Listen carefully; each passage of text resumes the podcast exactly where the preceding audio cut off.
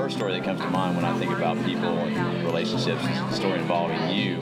I'm Jeremy Floyd, and this is Everyday Nuggets, a collection of stories and lessons from everyday life. Today I sat down with my good friend Shawn Van Dyke. We talked about brutal honesty. We had just met through, I can't even remember how, through organization and some, some business, uh, some business community groups that we were in became, and had become friends and started working together, um, helping each other out in businesses. I was I was in real estate development, you were in real estate marketing, and so we had a lot of common interests there. Anyway, um, both have been married almost the same amount of time and starting families, so we have a lot of things in common. And, and uh, I'm a great guy, you're a great guy. So we uh, both know we, are great yeah, guys, we both right? know they're great guys, so we enjoyed each other's greatness. Um, but we had we, so we spent some time together working, and then working together, and then had some time where I think we were just both busy and not hadn't communicated, hadn't hung out in a while, and uh, something I, I, don't remember what it was, but something came up, and I said, "Oh, I need to call Jeremy and ask Jeremy a favor to do this for me." And I called you up, and I don't even remember what it was, and you probably don't even remember this conversation, but. Uh, so I called you up and you answered, and I just kind of went right into what I needed from you. And uh, I remember getting to the end of my I guess my request there, and you were kind of silent. And I was like, "What's going on?" And you you just said, "Man, you haven't even asked me how I'm doing." and I thought you were kidding, like just giving me a hard time, but you were serious. You were you were you were offended because um, here we had built this relationship and friendship, and uh, we you know there could have been all sorts of stuff from your perspective. There could have been all sorts of stuff that was going on, and you just I just assumed that like that you were ready to give whatever I needed, you know, whatever I needed, and you totally were. But you, you know, and I, I realized from that, quit, like just from that one statement, like you didn't even, you didn't even ask to see how I was.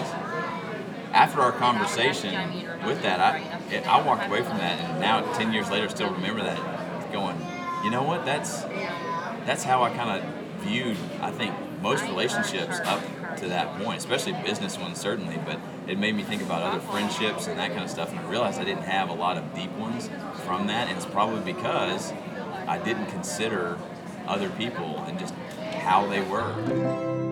You know, it's fascinating. I remember this story. I remember calling Shawn or Shawn calling me on that day. Um, I also remember a story he didn't tell where I called and got his voicemail, and in that voicemail, uh, he was rather abrupt in his greeting I left him a voicemail and, uh, and said, hey, if you're trying to piss off your customers, you go ahead and, uh, and keep that on there. If not, you ought to have a little bit softer tone. Now, who the heck was I? And uh, I think that's the, the funny part of the story is what a punk uh, to bring these things up. Uh, at the same time, it was an interesting conversation, and it, it led to some uh, interesting results. I I don't think that I would probably be as harsh um, if I had it to do over again, but I think it's fascinating to hear the, the lesson that he took out of it. So, uh, that's that's a little story about some brutal honesty. I didn't intend for uh, myself to be included in that. But here's what I'm doing with Everyday Nuggets. I want to collect little bits. I want to collect little stories that may have a lesson, may have some interesting insights from them and I invite you to uh, to share your story with me. So if you'll click I have a story and uh, and notify me on the website everydaynuggets.com. I'd love to interview you. I'd love to hear your story. So until next time, look for those everyday nuggets. Look for those stories that are noteworthy and memorable that we can share with others.